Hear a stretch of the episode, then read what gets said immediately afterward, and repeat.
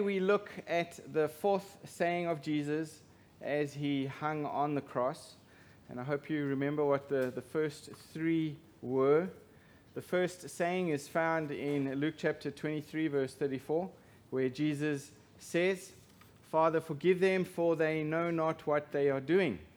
The second is found in the same book in Luke 23, verse 43, where Jesus says, Today you will be with me in paradise.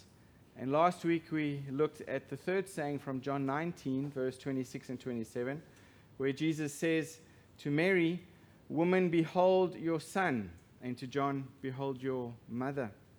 Well, today's fourth saying is found in the Gospel of Matthew as well as the book of Mark, Gospel of Mark.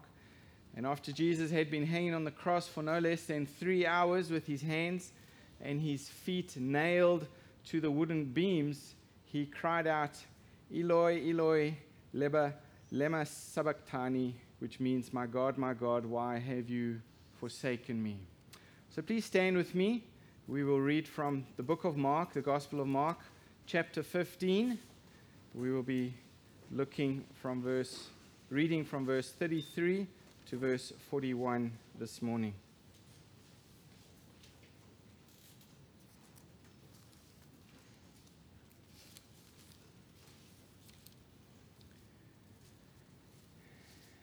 When the sixth hour had come, there was darkness over the whole land until the ninth hour. And at the ninth hour, Jesus cried with a loud voice, Eloi, Eloi, lema sabachthani, which means, My God, my God, why have you forsaken me? And some of the bystanders hearing it said, Behold, he is calling Elijah. And someone ran and filled a sponge with sour wine, put it on a reed, and gave it to him to drink, saying, Wait, let us see whether Elijah will come to take him down. And Jesus uttered a loud cry and breathed his last. And the curtain of the temple was torn in two from top to bottom. And when the centurion who stood facing him saw that in this way he breathed his last, he said, Truly, this man was the Son of God. There were also women looking on from a distance, among whom were Mary Magdalene and Mary the mother of James the younger, and of Joseph and Salome. And when he was in Galilee, they followed him and ministered to him. And there were also many other women who came up with him to Jerusalem. Let's pray together. Lord, we ask today, please, that you would quieten our hearts. Thank you, Lord, for the songs that have prepared us to focus on you, to focus on the cross today. Thank you for the prayers that have been prayed, even for the scripture reading this morning that have focused our hearts and our minds on our Savior. And we ask, please, Lord, that you'll continue to do that. But we pray the Spirit, Lord, would teach us, that He would give us understanding, that He would help us to delight in your word, that He would help us to respond to the gospel in a way that would honor you today. So I pray for your help as well this morning, Lord. Please let none of my words fall to the floor today. We pray today, Lord, that you would be pleased and honored in what I say and in what we hear and how we respond today. I ask in Jesus' name. Amen. Thank you. Please be seated.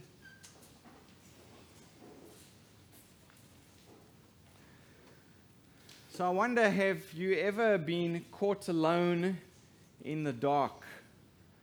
Maybe you have experienced an electricity failure or outage while you have been at home alone and the lights went off. Or maybe while traveling on a desert road, you have switched the lights off on, on your car to see how dark it can get at night, especially here in the desert. But darkness can be a scary thing, can it not? And our text today says that darkness fell over the whole land. Now remember the context here. Jesus has been nailed to the cross. He's been hanging on the cross for about three hours already. He was crucified by the Romans so that he, he would die on that cross. And now, when the sixth hour had come, darkness falls over the whole land for about three hours. Now, understand when Mark talks about darkness, he, he wasn't saying that the skies got overcast or that there was an eclipse of, of the sun. No, there was, there was nothing natural about this darkness. the sun was actually obscured by a supernatural act of God. And this didn't just affect Golgotha. The Bible says that this darkness fell over the whole land. It wasn't just that little mountain. In other words, as one commentator says, midnight came at midday. So, looking at our first point this morning, we see in verse 33 how Jesus died in darkness. As I said, Jesus had been on the cross for three hours. Now, at the sixth hour, which is, which is high noon, darkness engulfed the whole, the whole of the land until the ninth hour, which is about 3 p.m. in the afternoon. And this is nothing less than an intentional miracle of God and something that we need to understand. And I think there are two things God was saying to the people through this darkness, and He's saying to us as well who are reading this account. I think number one, the darkness served as a reminder. The darkness served as a reminder. The religious people who were there would immediately think about what God did during the Passover centuries before. Passover refers to a time when God brought 10 plagues on the people of Egypt. I remember under the the leadership of Moses. And the ninth plague was a three day darkness, followed by the tenth plague, which caused the, the death of the firstborn children. We see that in Exodus chapter 10. So the three hours of darkness at the cross was really an announcement. And Warren Wiersbe says that the darkness of Calvary was an announcement that God's firstborn and beloved Son the Lamb of God was giving his life for the sins of the world. Something incredible was about to happen. Secondly, I think the darkness was a sign. It was a sign of God's judgment. And throughout the Bible, God uses darkness as an image of judgment. We see it in Exodus chapter 10, in Exodus chapter 13, we see it in Jeremiah chapter 13, we see it in Jeremiah 15, we see it in Joel chapter 2, chapter 3, and also in Amos chapter 5. There was a judgment that was happening. God was judging our sin as guilty, and He was placing all of our sin on His Son, Jesus Christ, our guilt, our unrighteousness, and our shame upon Jesus Christ. And the judgment that we should have received was being placed on the sinless Lamb of God. Listen to this fulfilled prophecy from the book of Amos. In Amos chapter 8, verse 9, it says, And on that day, declares the Lord, I will make the sun go down at noon and darken the earth in broad daylight. Well, as I said, this darkness was not just an eclipse, it wasn't just um, clouds getting in the way of the sun. This was a supernatural act of God as a sign of God's judgment on sin poured out on his sun.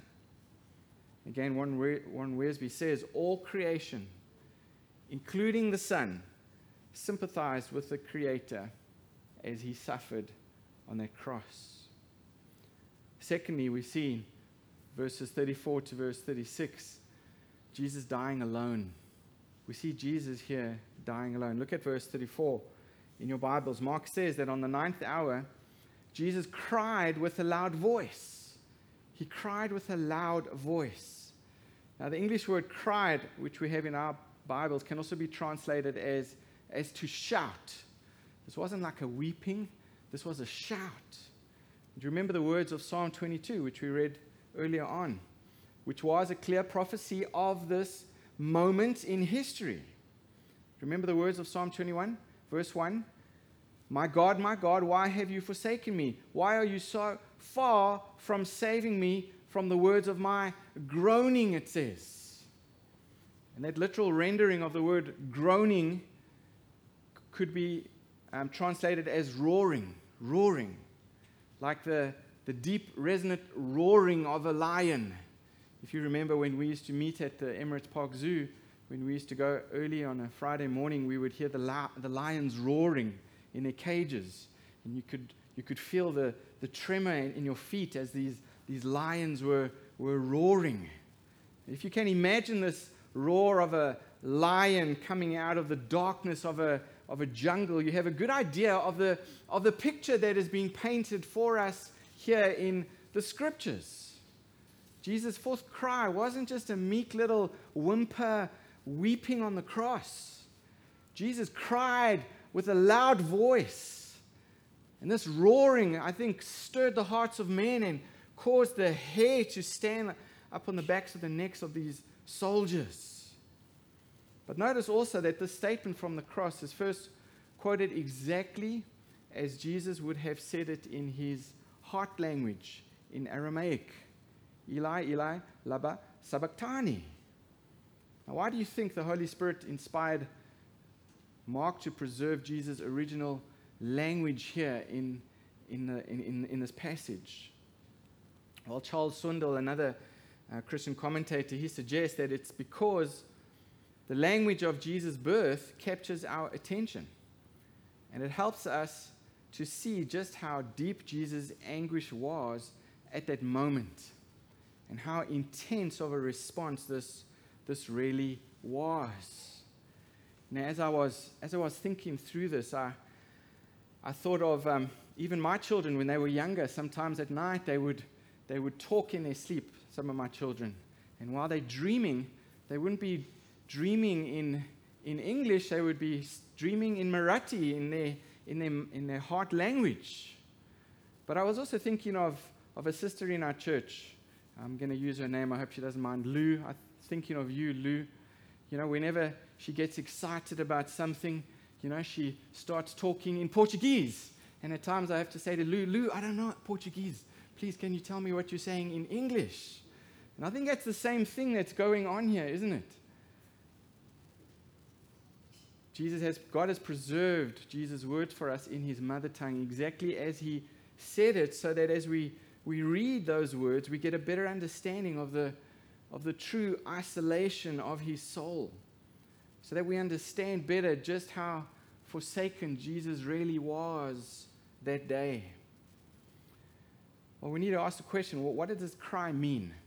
What did this cry mean? What was Jesus saying when he said he was forsaken by God. You know, I think of all the words from the cross, this is probably the most difficult to really understand. And if you feel confused by what Jesus said, then, then you're not alone. Charles Spurgeon, the Prince of Preachers, he honestly admitted that he could not figure this out. Uh, Martin Luther also, he wrestled with this text until he, he could not explain it, no matter how long it took. But I think the question is, is not so much how, but I think we can understand why.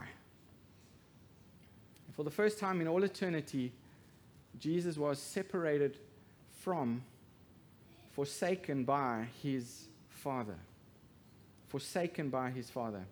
Now, all his human life, Jesus had known what it was like to be forsaken. The members of his own family forsook him for a while people in his hometown had turned against him. His, his nation, the Jewish nation, had rejected him. And as John put it, he came unto his own, and his own received him not. And John tells us of a time when many of Jesus' followers, his own disciples, turned and walked with him no more. So Jesus was not, was not unfamiliar with being rejected or being forsaken. Even his close, his close 12 followers, his disciples, had forsook him in his hour of need. Remember when they fled in panic. So Jesus knew what it was like to be abandoned. He knew what it was like to be forsaken. But up until this point, Jesus had always had the Father. He had always had the Father. When trouble came, he would slip away to the mountains to, to pray with his father. He would talk with God for hours, and God would talk with him. When others turned away, when others forsook him, Jesus could always slip away to, to the healing, reassuring fellowship with God the Father. But now something completely different is happening. As Jesus is hanging there on the cross, even this blessing which he had his whole life was gone. God had forsaken his son. He had separated himself from Jesus.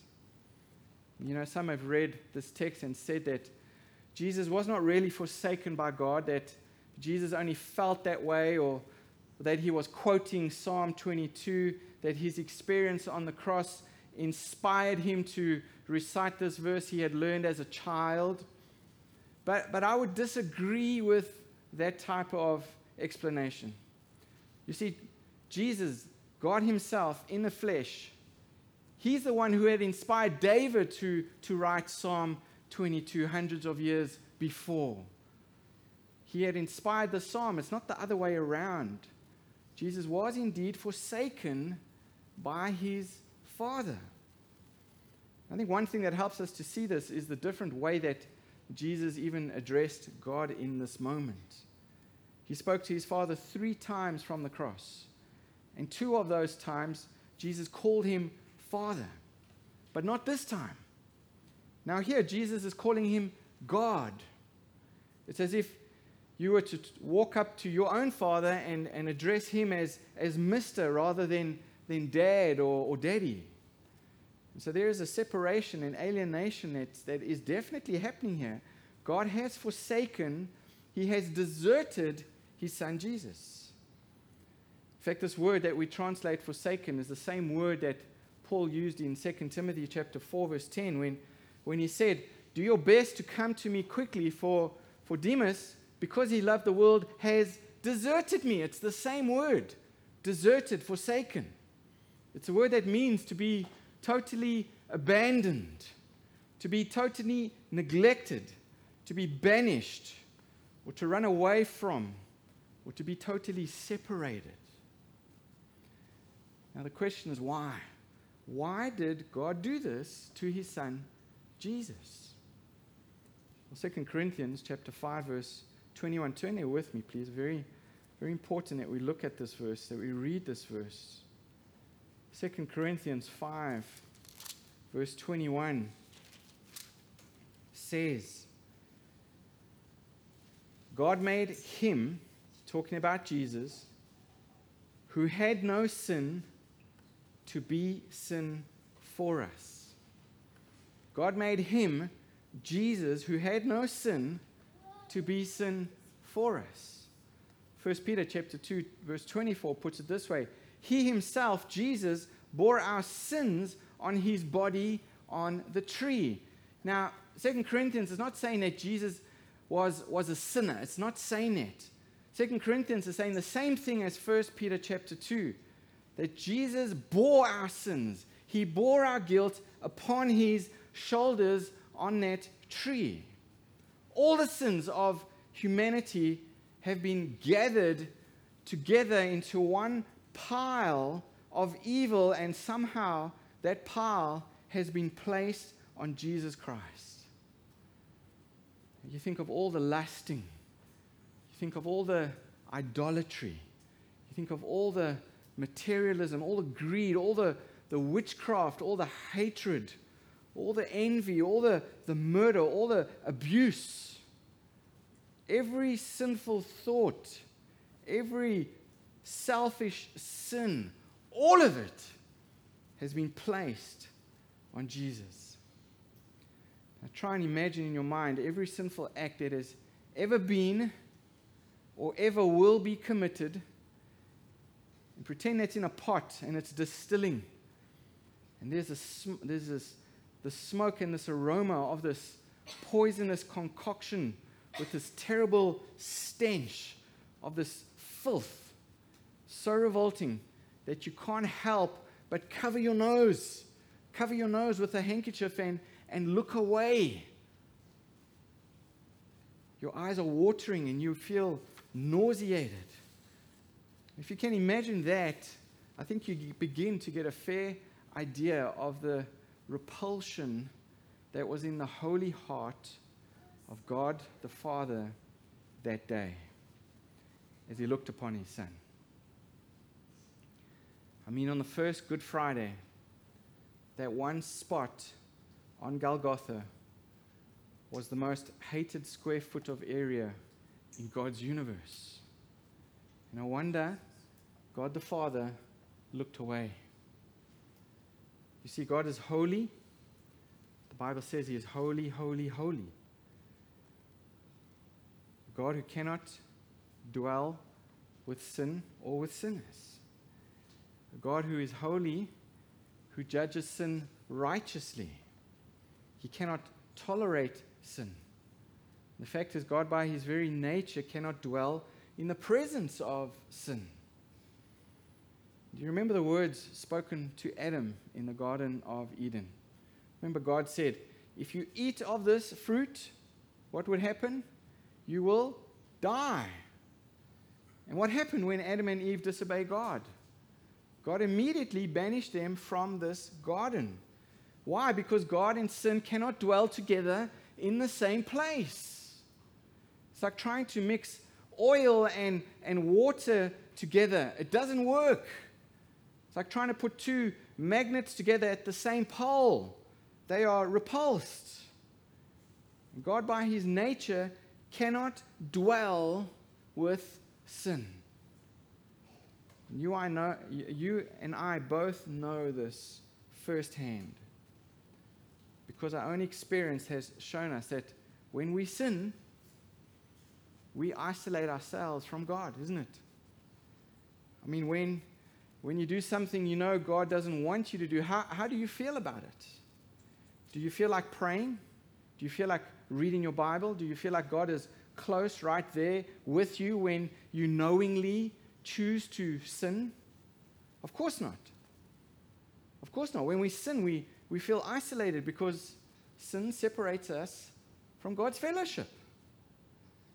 Well, multiply that feeling by billions and billions of times, and, and you begin to understand why Jesus cried out in this great voice of desperation Where are you, God? I can't feel your presence any longer. You know, the truth is, Jesus went through hell on the cross because really the essence of hell is to be cut off from God. Second Thessalonians chapter 1 verse 9 talks about people in hell. It says they will be punished with everlasting destruction, but also they will be shut out from the presence of the Lord. They will be shut out from the presence of the Lord. And that is just what Jesus is experiencing here, isn't it? He has been punished, not for his own sins, but for your sins, and for my sins, and for the sins of the world. And he's been shut out from the presence of his Holy Father. Max Lucado has written a story to, to illustrate this. And in the story, he invites us to imagine that we have several children and one of them contracts a disease, a very unusual disease, something more unusual than COVID, okay? Pretend, okay? And the doctor tells us that the only way that we can keep the rest of our family, uh, the rest of our family safe from contracting this disease is to, is to put our sick little child in an isolated room and never let our child or anyone see him again. And so, with your heart breaking, you carry your child and you put your child in this isolated room, in this lonely hospital, not to see this child again. And you walk out and you close the door, and as you walk away, you can hear the child saying, Mommy, Daddy, where are you? And as you walk down the steps, you can hear him screaming out the window, Mommy, Daddy, where are you? But you steel yourself and you leave him isolated. You leave him alone. You leave him separated. Your heart is breaking, but the truth is, you can save him or your children, and you choose to save your children at his expense. You see, this is why Jesus cried, My God, my God, why have you forsaken me? It was an agonizing cry of separation and loneliness.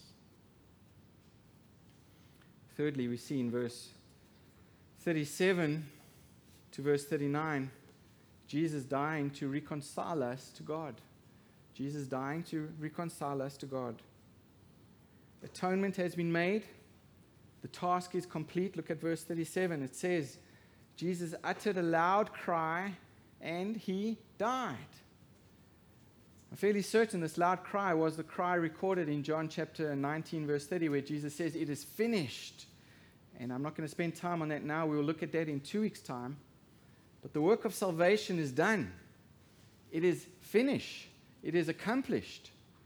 And I think, as tangible evidence, Mark, he notes for us in verse 38 that the curtain of the temple was torn in two.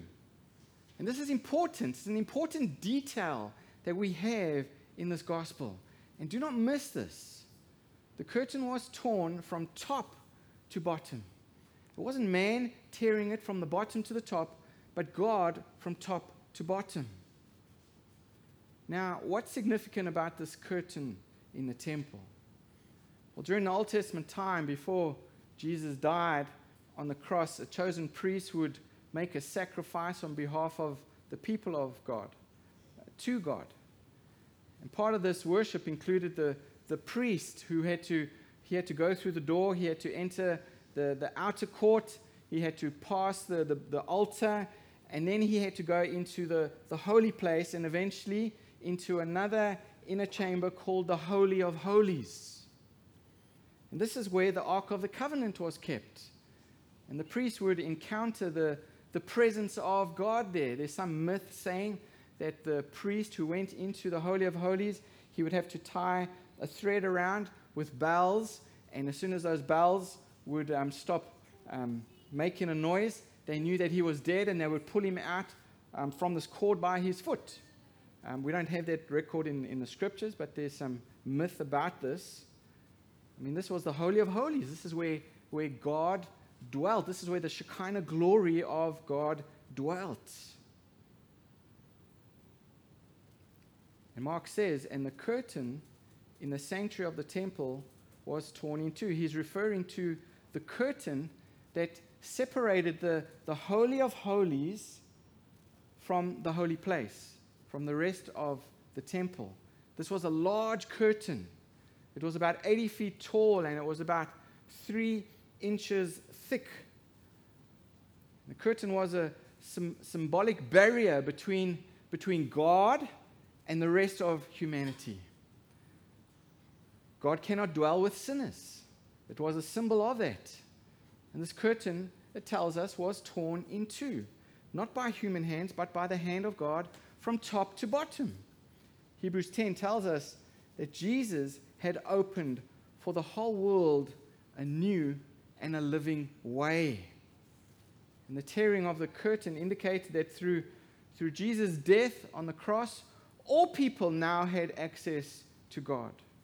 God, in all of his glory, is now freely and fully accessible to all men and women who come to him by faith in Jesus Christ. Through the death of Jesus, God is bursting forth to dwell no longer behind a veil. He's bursting forth no longer to dwell in a house built with wood and stone and precious jewels.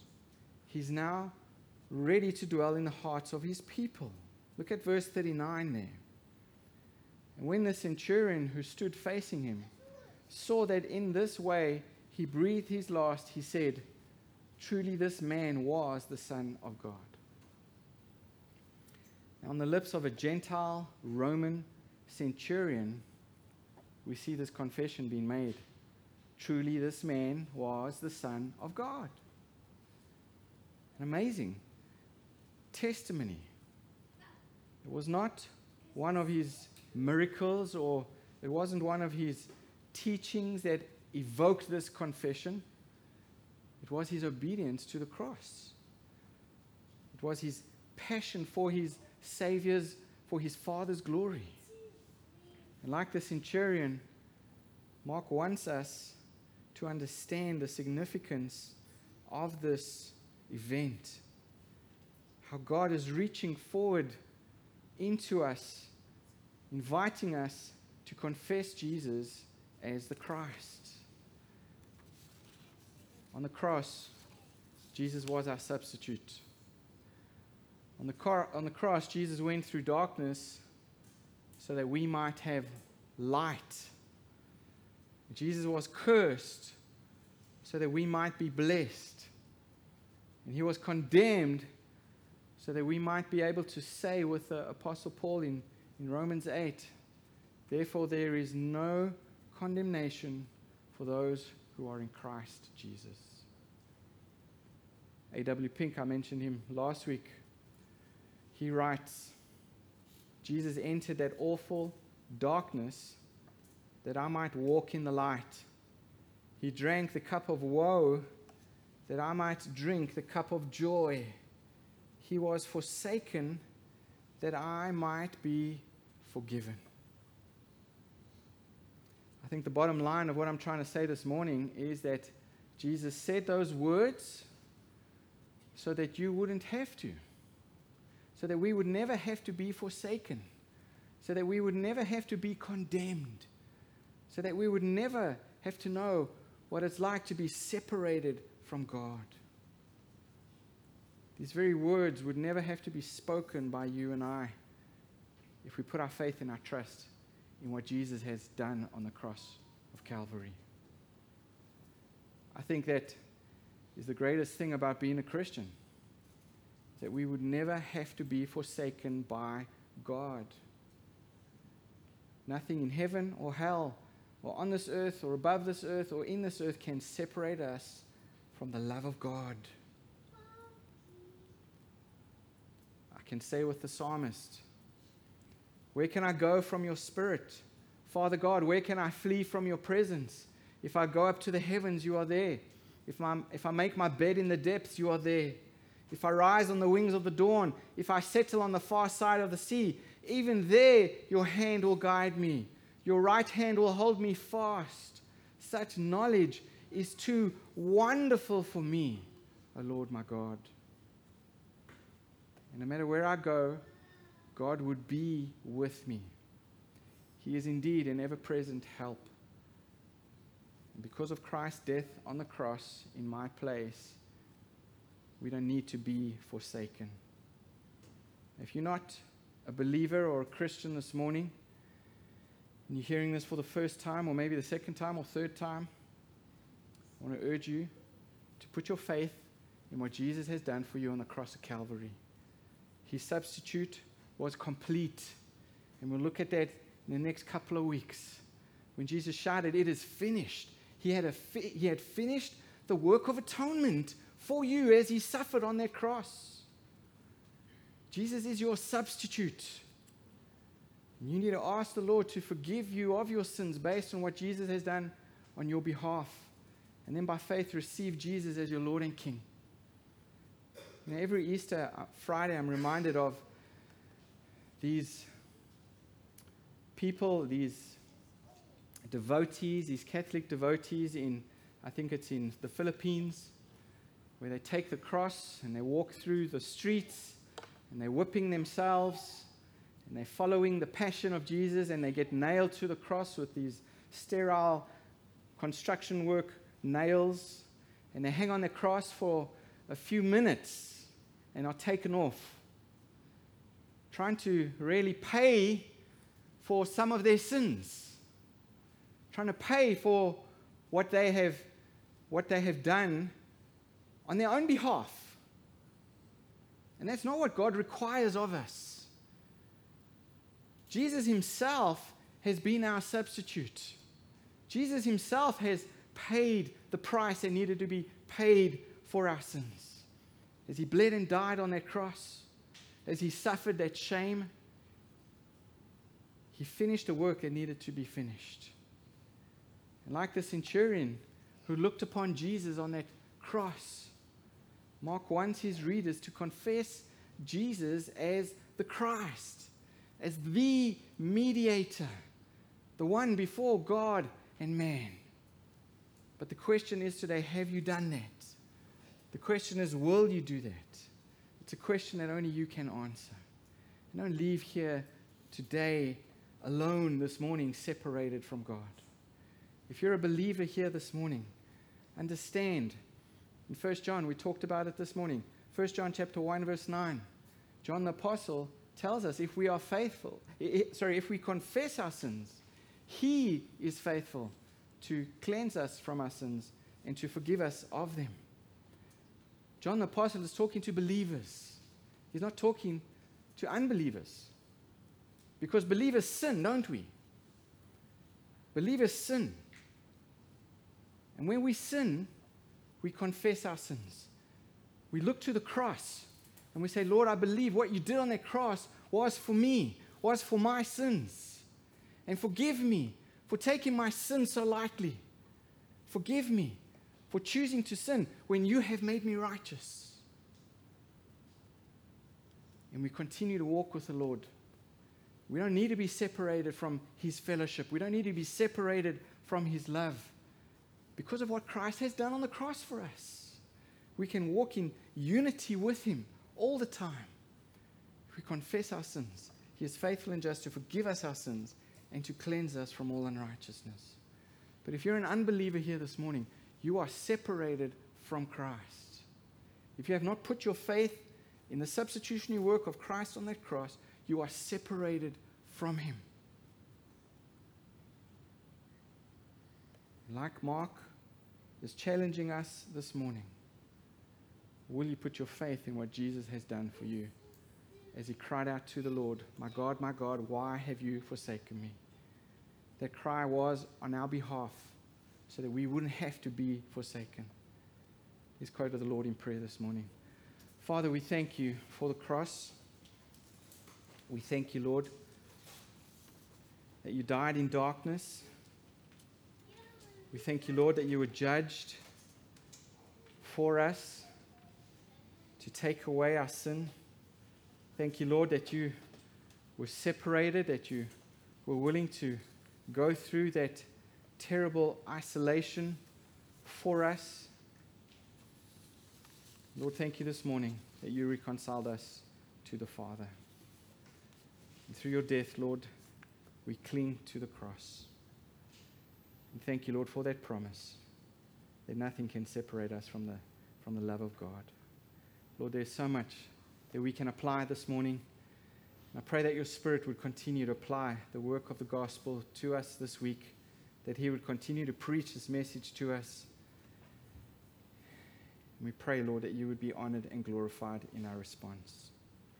So, Lord, we pray for your glory and we pray for our joy that you would save the lost amongst us and that you would draw those who are struggling with sin to you today, that they may know of your love and know of your forgiveness and know of the unity and the closeness and the fellowship that we can have because of Jesus today. We ask it in his precious name.